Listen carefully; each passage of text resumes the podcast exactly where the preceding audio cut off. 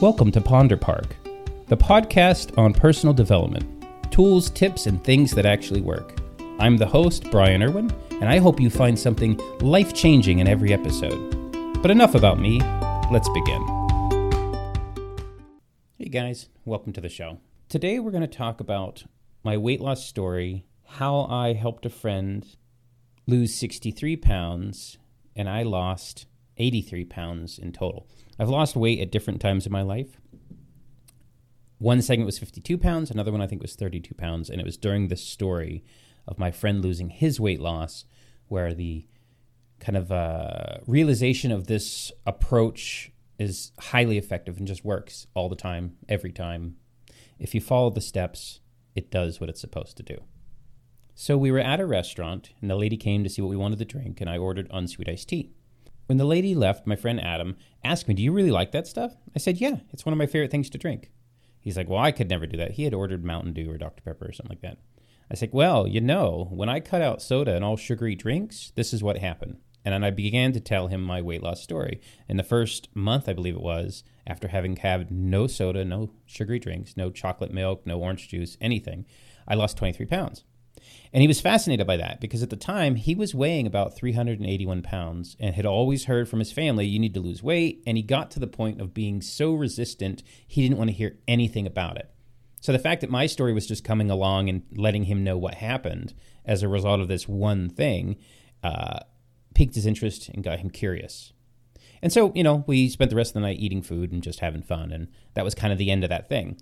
And now, if we speed ahead to 2018, so this was back in I think around December of 2016 when we had that at the restaurant. Moving ahead to February 2018, I was talking to him on the phone one day, and I was like, "You know what we should do? We should focus on weight loss." He's like, ah, "You know, I've never been interested. I don't see how it works. Blah blah blah." And I began to tell him my story uh, again because I knew that he needed to lose weight for how, one, how much he weighed, and two, he could do it. It's not complicated. And I kept reinforcing this idea of cutting out sugary drinks, no sodas. That's the big thing. That's just a simple step that somebody could do. And if they did it, they would see weight loss automatically. And I think by losing a chunk of weight, that kind of entices people to say, well, okay, how do I lose weight more formally? How do I actually do this predictively from week to week as opposed to just, you know, a hit or miss or one little one trick thing that, okay, I did that thing and it did this and now I'm not really losing any more weight. So, as a little side piece here, I've created a free PDF. It's on the website, ponderpark.com. If you go to this episode's blog post, it'll be there to download. And it, it articulates, it outlines the entire process. I've separated into three phases. Each phase kind of describes each piece, what you need to do. Super simple, not complicated. Once you've kind of done it for a week or two, you have it all committed to memory, and there's not really anything left to remember. It's just you continue so back to the story. So he agreed to lose weight, and for the first week leading up to actual weight loss, he fought me on this idea. He would say, "I don't, just don't see how it's going to happen. I cannot understand how by doing these few things it's going to make my body lose weight." And I told him, "Look, just lose weight through me. Do what I do. Copy me. I'll tell you exactly what I'm going to do. Just copy me. Do exactly what I'm going to do, and you'll lose weight." We speed ahead to one week after this he does his weigh in. He said he almost cried. He had never lost weight in his life. He had never tried to lose weight, and he lost 10 pounds that first week. Needless to say, he was hooked at this point. And this was the beginning of another eight months. We were consistent for eight months. We encouraged each other. We took pictures of our meals. Uh, we discovered foods that would keep us full. And this is really what the game becomes. It is no longer about losing weight, but about finding foods that are good, that taste great, that are healthy, that keep you feeling full. That's the challenge. It's a game of finding the foods that will make you feel full the longest.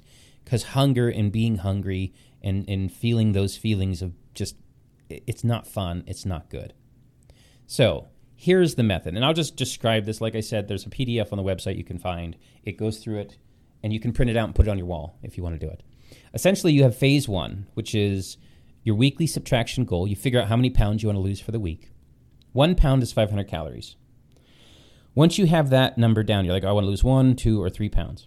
You don't want to lose much more than three. It's not really healthy. Also, if you're on a larger size and you've been that way for a while, you're going to run into potentially sagging skin long term. Not a big deal.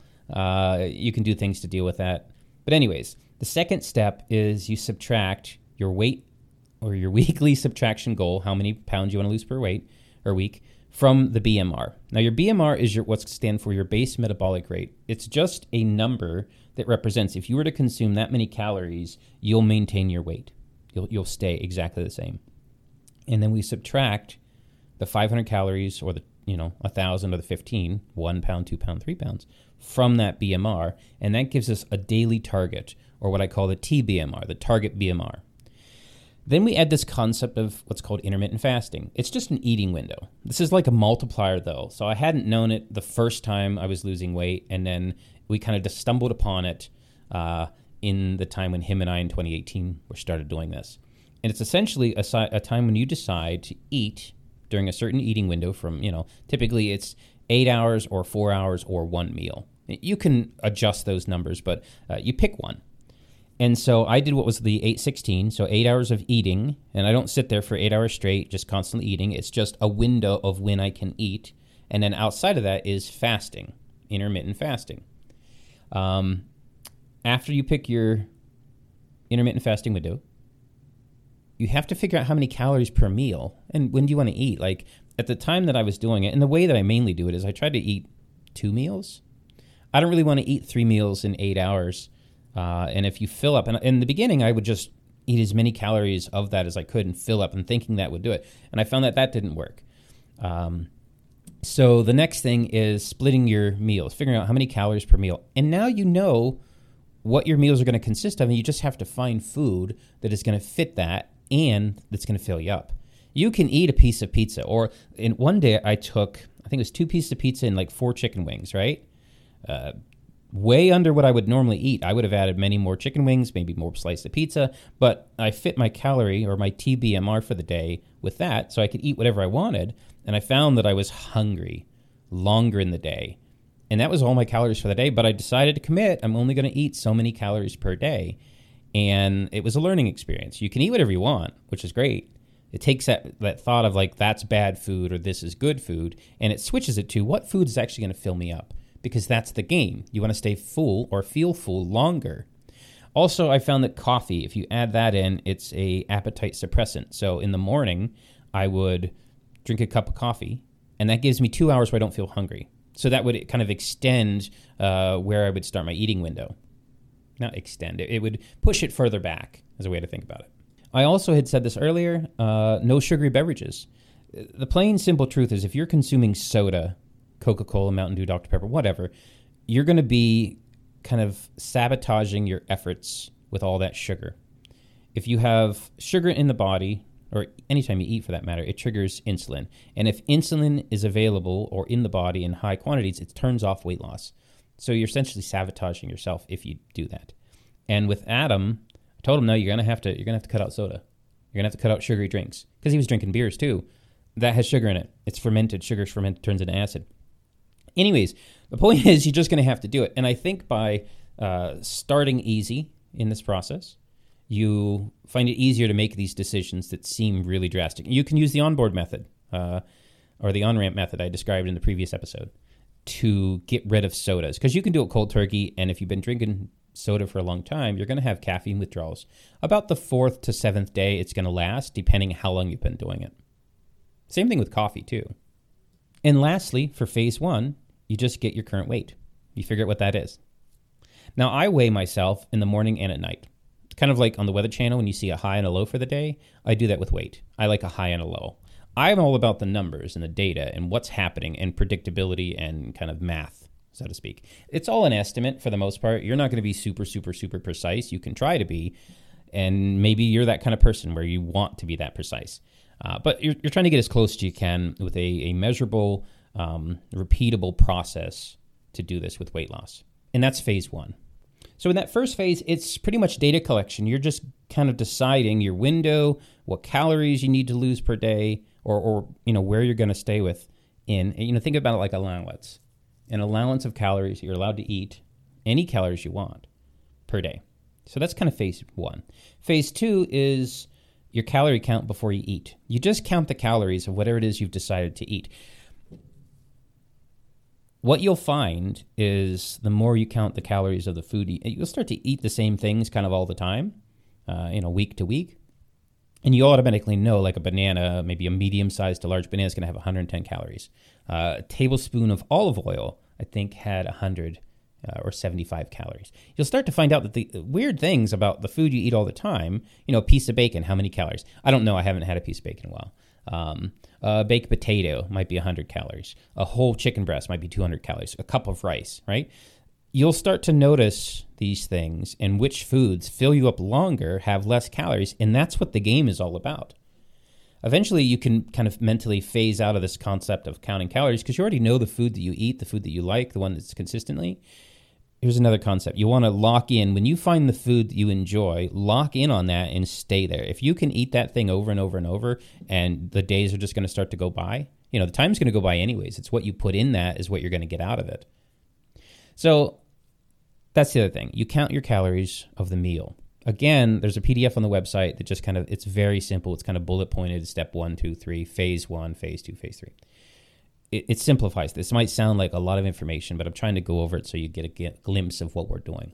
So the second part of phase two, which is after you've count the calories of the thing you're going to eat, you take a photo of it.